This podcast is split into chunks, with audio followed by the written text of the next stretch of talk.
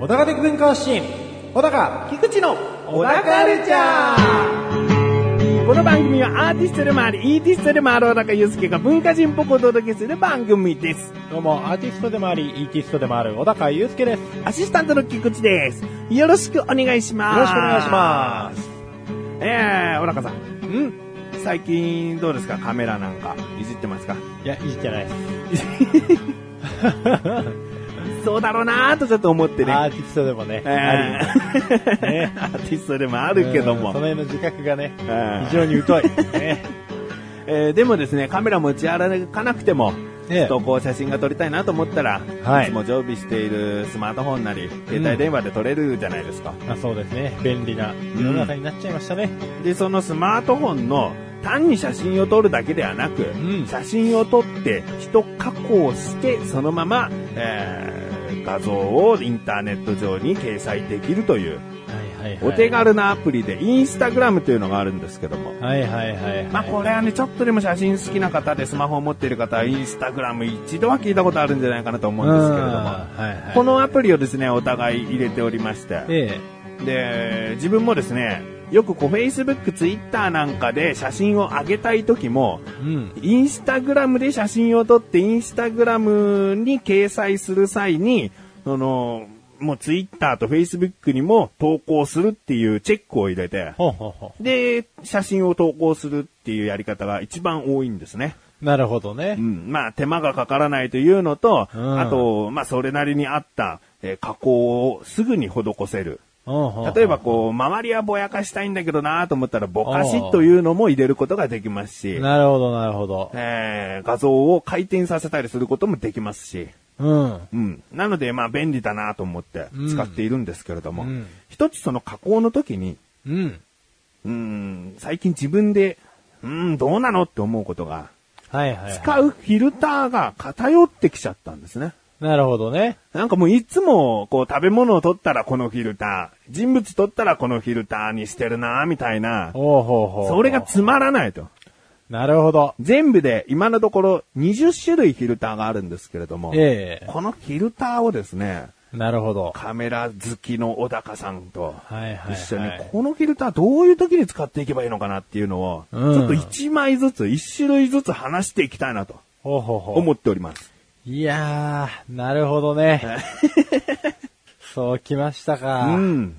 まあ、いろいろね、これはもうフィルターといっても色味がついたりつかなかったり、なんかこう、強調されたりとか、そういういろんな効果があると思いますけれども、印象、人それぞれい受ける印象っていうのは違うと思うので、ええあくまでもこう、小高と菊池はこういう風に使っていったらいいんじゃないかということで話していきたいなとはい思うんですよね。ええでは早速、えー全部で20種類のフィルターがあるということですが、一番左側の最初に表示されているフィルターから、えー順番に、このフィルターはこうかなっていうのを話していきたいと思います。うん最初はノーマルね。うん。ノーマルというのはもう何もこうフィルターをかけない。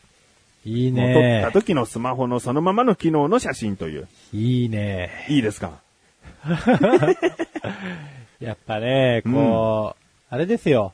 まあ女性のメイクと一緒でね、うんうん。かなりこのエフェクトっていうのはうん印象変わりますからね。うん。まずこのノーマルがどれだけうまく撮れるかと。おう。うん。まあ素材が良くて初めてうん。効果を与えるというね。なるほど。うん。つまり、まあ写真の練習をたくさんしてくださいねと。ノーマルで良しとする写真をいっぱい撮れればいいなと。うんで、そこから発展させましょうっていう話なんですよ。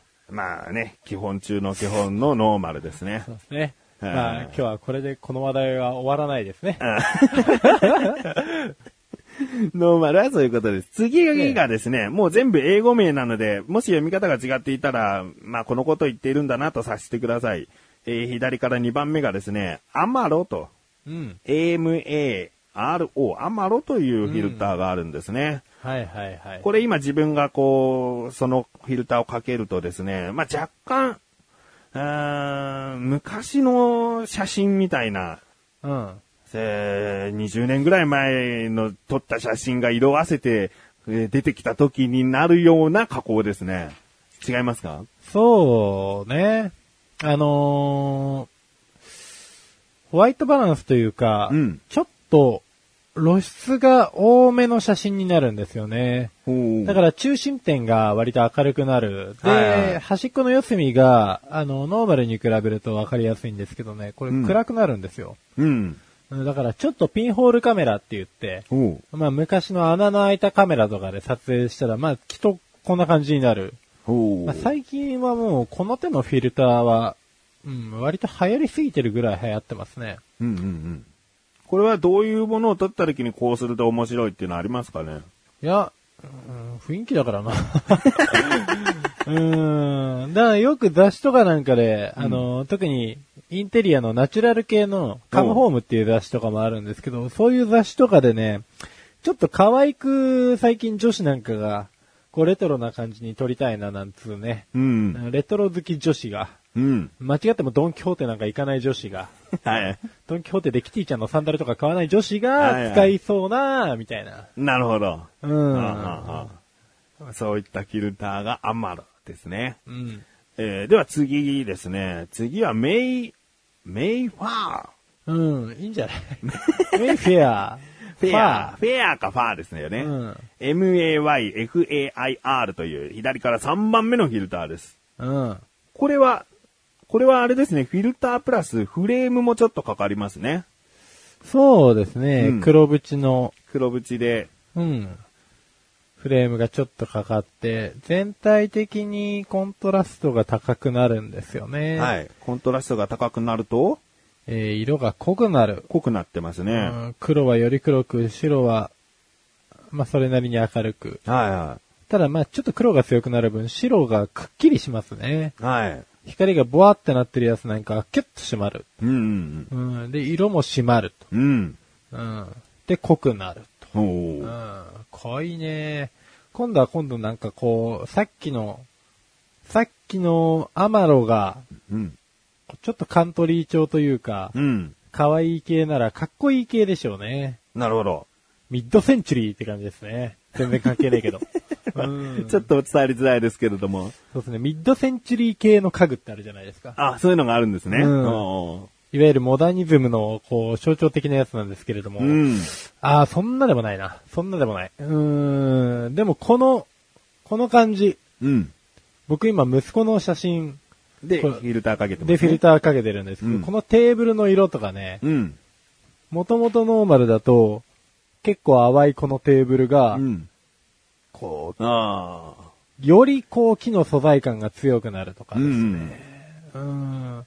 まあ、色が濃くなるっていうことはですね、映ってるものの印象が強くなるってことなんで、わかりやすく言っちゃえば。うあん。まあ、コントラスト強めで撮りたい人なんかは、いいんじゃないいいんでしょうね。 あとなんか光が当たりすぎちゃってるものをこれで引き締めることもできそうですもんね。そういうことですね。うんなので、晴天で例えば東京タワー撮りたいとか、あなった場合、まあ明るすぎて、東京タワーの赤が映えない、じゃあうんメイフェアをつけて、で、ぼかしを入れましょうとかってやると、中心に東京タワーが来てればいい感じに映るんじゃないですあ。かなるほど。うん。じゃあぜひですね、東京タワーを撮ってみてほしいなと。そうですね。まあ、まず東京に 東京タワーお越しいただいてね。限うんまあね、あのー色彩感をより強く出したい場合ですね。うん極彩色ってやつですね。うん。以上。はい。ではですね、次。左から4番目。これはライズですかね。うんライズ。RISE。これはサンライズとかのライズなんでしょうかね。どうでしょうね。印象としては、これもでもちょっとこう、縁が、紙辺がやはり若干黒くなるな。うんうん。さっきのアマローよりかは、はい。暖色系が強い。ああ、そうですね。ちょっと温かみが出てますね。そうですね。温かみが強くて、ちょっとぼかしが効いてる感じというか、はい柔らかい印象。うん光がすごい柔らかい感じになりますね。うんうんうん。そうですね。自分はね、人物を撮るとね、結構これをかける時は多いんです よ。うん優しい感じにしたい。そういうことですよね。 なるほどどね。じゃあ自分を撮った時なんかもこれを使って、うん。優しく見せようと。 自分は、自分はむしろこう、ちょっと暗くしたりする時はあるかもしれないですね。ああ、なるほど。あちょっと締めちゃうんだね。まあ、わかりやすいですね、このライズっていうのはね。うん明るく暖かく見せたいなと思う時に使ったらいいというう。ん。これはもう本当万人に受けるでしょうね。うんすごい使い勝手が良さそうな。うんうん。ではですね、今回は全部で20種類あると言いましたが、次で最後にしましょうか。左から5番目の、ハドソン、ハドソ HUDSON。これもフレームががっしりこう黒くついて、えー若干3番目のメイフェアに似てるといえば似てますね。ン。フレームはね。はい。これちなみにフレームも取れますからね。フレームは取れますね。そうですね。うんフレームは別のボタンで取ることはできます。ハドソンはちょっと、なんかアマロと比較しやすいんですけど、うんまあちょっと冷たい感じですよね。暖色系ではなくて冷色系というか、寒色か、寒色系の。はいはいはい。うん。そうですね。寒い色と書いて寒色系のそうですね。ブルーがかる感じですね。うん。季節感が少し出るんですかね、これうは。んだから、ちょっと暑苦しい写真なんかをクールに見せたければこれを使ってもいいし、うん寒い写真をより寒くしてもいいですし。うん。うん。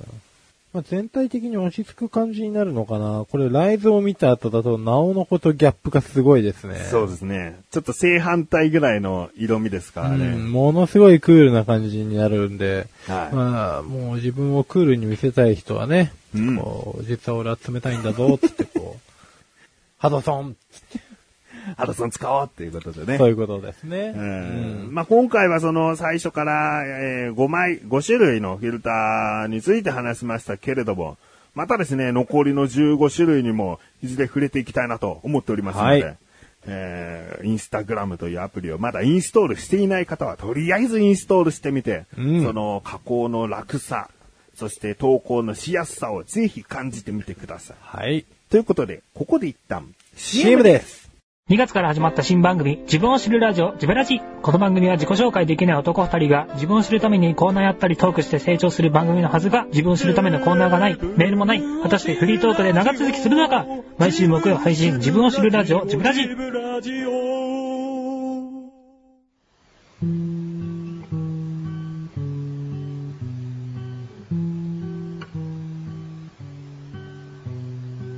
小高郎の料理教室。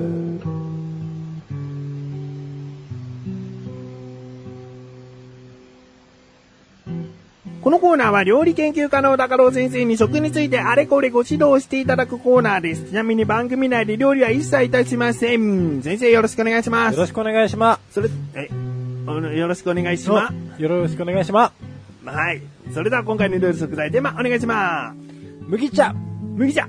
麦茶は、もう夏には欠かせない飲み物。で、。はいうん。 ねでは、お願いします。え。はい。まあ、こう、あれですよ。大麦の種子をね、煎じて作った飲料ですよ。うん。うん。麦湯とも言うらしいですね。麦湯。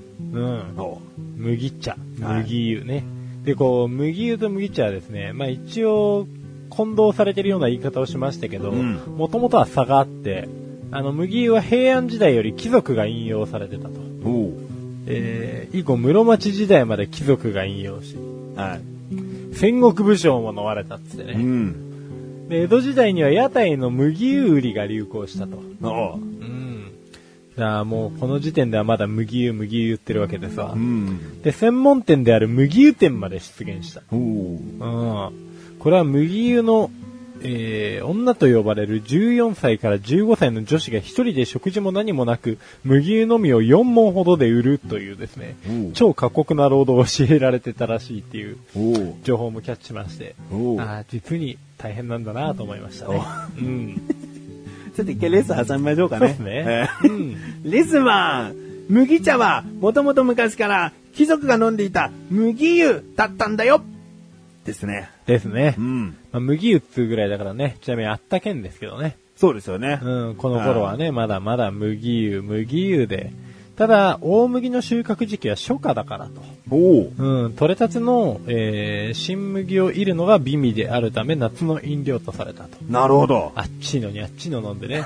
うん、で、貴族騙すしてるわけですわ。あーあー、なるほど。だから夏に麦茶が飲まれているという今でも。うんまあそういうことですね。まあこれはもう大麦の収穫時期が大きく影響しているよっていうことですね。うんもうレッスン2ですね、そこもね。うん。うん。レッスン2いきます。レッスン2。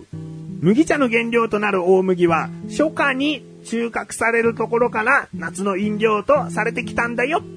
ですね。そういうことですね。うんじゃあどの辺から冷たくなったのっていうのはですね、お実は結構後で、結構後。はい、昭和30年代です。おーもう昔からあったけども冷たく飲もうというのは随分時間かかったと。そういうことなおのう。まあ、頭が回んなかったの ね。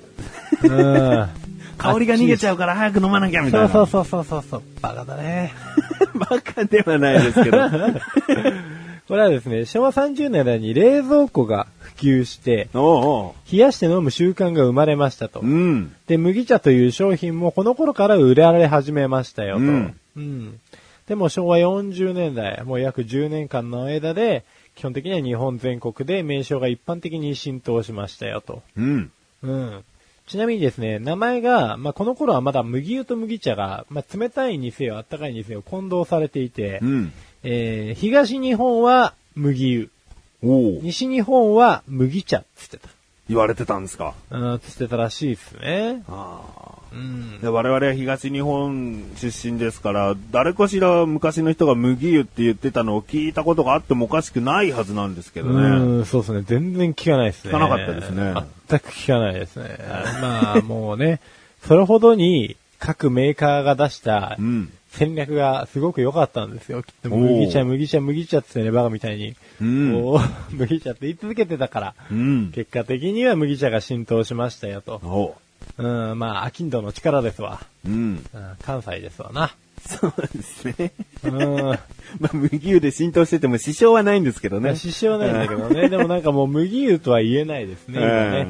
もうこれだけ麦茶やられたら。うんちなみに熱湯で煮出したものより、水出ししたものの方が抽出に時間はかかるが雑味は少なくマイルドでスッキリした味わいがあるとおう。だから昔の人はあっちいのに、あっちいのを飲みながら、そんなにうまくなかった。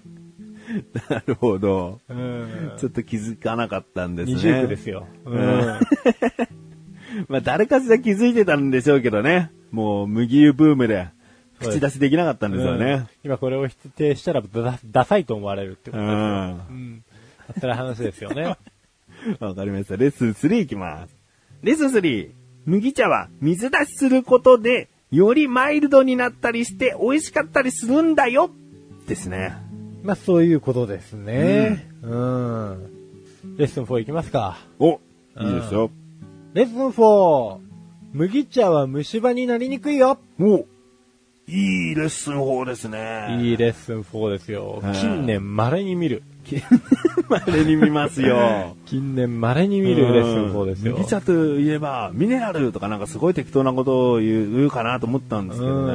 うん。なんとですね、虫歯にいいと。うん。まあ、麦茶はバクテリアの定着と、うん。えー、固着を予防することが発見され、うん。とりわけ虫歯の主な原因で、えー心臓循環器の病気に関係すると言われるミュータンス菌の筋膜生成を阻害する。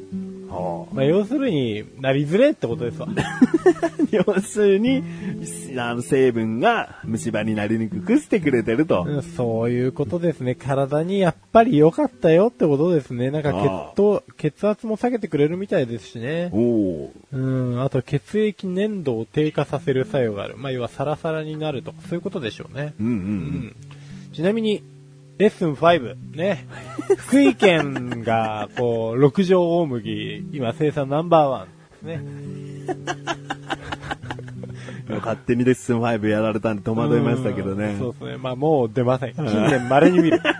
日は稀に見てばっかりですね。そうなんですようねん。稀に見てばっかり。 おかしな話ですよ。大麦は福井県が生産ナンバーワンとはい。いうことですね。そういうこと。わかりました。いや、今回はもうね、主な、大きく達成はしませんでしたそよ。うですね。もう実に有意義な。う。うんん。もう、カレーパンマンの話だけするみたいなことはなかったんで ね。なかっったですたね。よかった。はい。ということで、今回のご指導は以上ですね。はい。先生、ありがとうございました。お前、放課後どうするそうだなあのクラブ寄ってっか。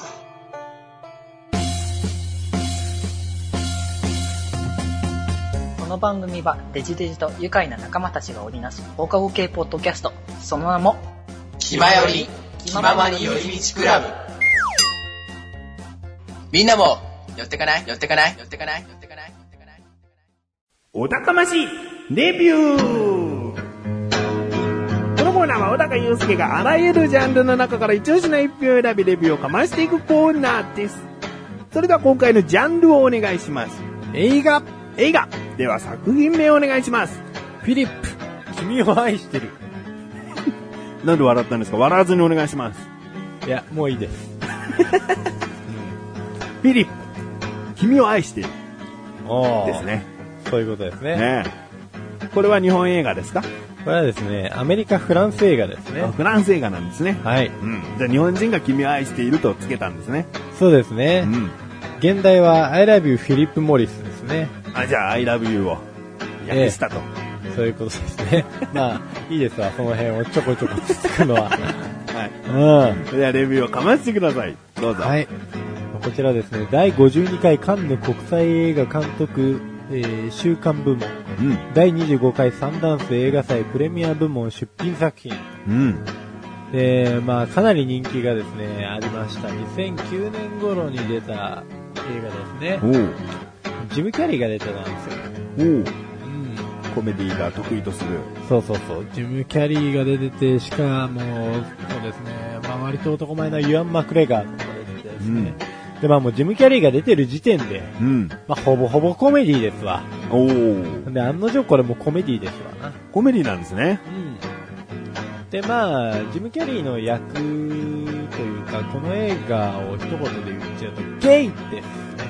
ゲイ。うんおう。まあ、もうジム・キャリーが、すんごい脱獄を繰り返す詐欺師なんですよ。おう。まあ、もともとは普通の平々ボンボンとした家庭を持っていたんですけれども、うん離婚を機に、まあもうこれは正直に生きようと。うん。うん。自分に正直に生きようっつって、まあ目星の男と暮らしてたんですよ。うん。で、その、ある程度一定の贅沢な暮らしを保つために、いろんな詐欺を働くんですね。うん。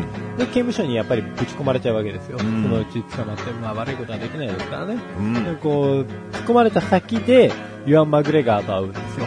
おうで、まだここで恋に落ちるわけですわ。お互いゲイだから。男性ですね。うん男性同士。そうですね。まだユアン・マクレガーが男前なんですけど、ん。どっちかっていうと、その、猫の方で。猫。えっ、と、ゲイってなんかそういうのがあるらしいんですよ。うん。猫ひろしっているじゃないですか。ああの猫ひろしの猫ってどういう意味だかわかりますあ。いや、ただの動物の猫と思ってましたけど。ではですね、あの、ゲイって、要は差し込む側と刺される側がいるわけじゃないですか。あ、はいはいえはい。えで、差し込む側をタチって言うんですよ。おう。で、刺される側を猫って言うんですよ。おう。で、タチひろし。おう。文字って、猫ひろしなんですって。自分初めて知りましたね。ええっていう話を聞いて、まあ、ちょっとその、イアン・マクレガーはとりあえず猫の方だと。おう。うん。その気はある人だったんですね、もとももと。う、バリバリその気がある。おうおうおう。まあ、男前で、その気がある役が気持ち悪いんですよ。え、でも仕草がちょっと女っぽくしてるわけではない。いや、もうすげえ女っぽい、あ、女っぽいうんですね。ん。なんかこう、机に頬杖つく感じとかが、うん。こう、普通に男の人がダラーンとやってるんじゃなくて、ちゃんとこう、両手のこう、なんていうんですかね、手首と手首をくっつけて、うん。うん。で、頬杖をつけ顎を乗せるみたい。な。で、ちょっと小首かしげちゃったりする。うんうん。で、それをこう、ジム・キャリーとかが後ろから抱きしめたりとかするわけでさ。おううん。まあ、面白いですよね。これはもう、じゃあもともと両思いみたいなことでストーリーは進んでいくんですね。そうです、そうです。おう。ただ、あのー刑務所の中でもやっぱり移送とかがあって、うん。こうちょっと離れてしまったりとかする時があるんですよ。うん。その時のイアン・マクレガーのちょっと寂しそうな顔とか、うん。まあ、ジム・キャリーのすぐ戻ってくるからみたい な感じのくだりとかもまあ結構面白いんですけうど、ん。で、先にそのジム・キャリーの方が出所するんですよ。もうう。ん。で、もう本当に IQ の数値が異常に高いっていう設定なんですね。ジムキャリー。ジム・キャリの方ー。がちょっと IQ いくつか忘れちゃったんですけど、140とか50くらいあるっていう設定で、で、あの、弁護士のふりして戻ってくるんですよ。うんおうで、そのまま、弁護士として、そのイアン・マクレガーを保釈しちゃうんですね。おう。で、一緒に生活するんですよ。で、イアン・マクレガーからしてみたら、刑務所からも出してくれて、うんそのまま彼氏にもなってくれて、しかも弁護士でいい生活できるみたいなうん。感じじゃないですか。ただ、ジム・キャリーは別に弁護士じゃないんで、まあ、それなりに詐欺も働こうとするんですけれども、ちょっと待てと、もう悪いことあんまりしたくないと。つって、普通の会社に就職しようとするんですね。うん。ただ、まあ、その就職しようとした方法も詐欺なんですけど、 うん、結局詐欺は働いて、ただ仕事はめちゃくちゃ真面目にやって、営業マンなんですけど、ん営業マンの仕事で、あの、もともと詐欺が上手いわけだから、営業も当然上手いんですよ。おう。で、ガンガン成績を上げていって、普通に生活も送れるようになるんですけど、だんだんこう退屈になってきちゃって、うん。で、横領し始めるんですね。うん。で、その横領した金で、ジャブジャブジャブジャブ贅沢をしてたら、イワン・マクレガーもさすがに気づいて、うん。これなんか怪しいんじゃないかみたいな。思ってたら、その矢先にちょっと捕まっちゃって、おうイワン・マクレガーも出ていこうとしちゃったりして、っおていうところで一応止めときます。なるほど。まだまだ物語は進むわけですね。そうですねああ。こっからが、こっからがもう要するに、このフィリップ、君を愛しているたるゆえんですわ。おうものすごい、ものすごいですよ、こっから 先。もうジム・キャリーほんとすげえなと思う、おううん、映画でしたね。うんなるほど。まあ、終始笑える作品でもあるってことですよね。そうなんですよね。もう本当に分かりやすすぎる映画なんですけど、ん。笑っちゃいますね、うんあの、ジム・キャリーのあの表情の、なんて言うんだろうな、悲しい時にあんなに悲しい顔できる人もう、ん。なかなか珍しいですし、しかも悲しすぎちゃって笑っちゃうんですよね。うん。悲しすぎちゃって。うん。あの表情の作り方は本当にあの人じゃないと、あそこまでできない。うん。なるほど。えー、ではですね、今回の星の数いきたいと思います。はい。最大が5つ星です。いくつですか5つ ?5 ついいですね。えー、ジム・キャリーさんで言うと、トゥルーマンショーとか、以前ね、以前というかもうほんと初期の方でデビューしたこともありますしね。そうですね。ほとんど外れがないって感じですね。ないっすね。うん。うん。マスクとかも面白いですからね。マスクとかもね、そうジム・キャリーじゃなくなっちゃって、もう全然見ないんですけど、ん。マスクは尋常じゃなかったですうね。ん。ということで、今回は映画というジャンルの中から、フィリップ、君を愛しているという作品をレビューしました。以上、小高橋レビューでした。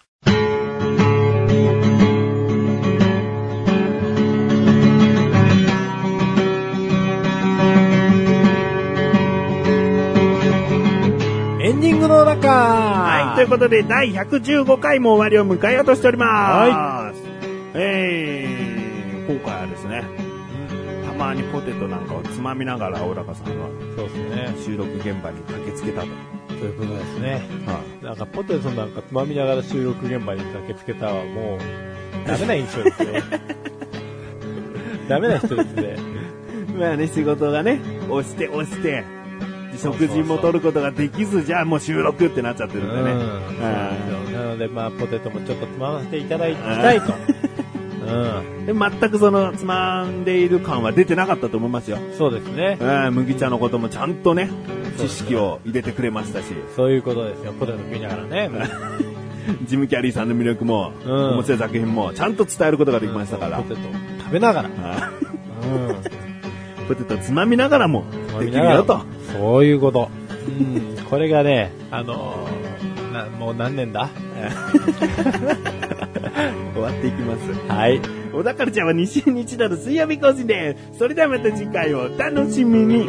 さようなかさようだか5つもポテトをつまんで食べた。うん。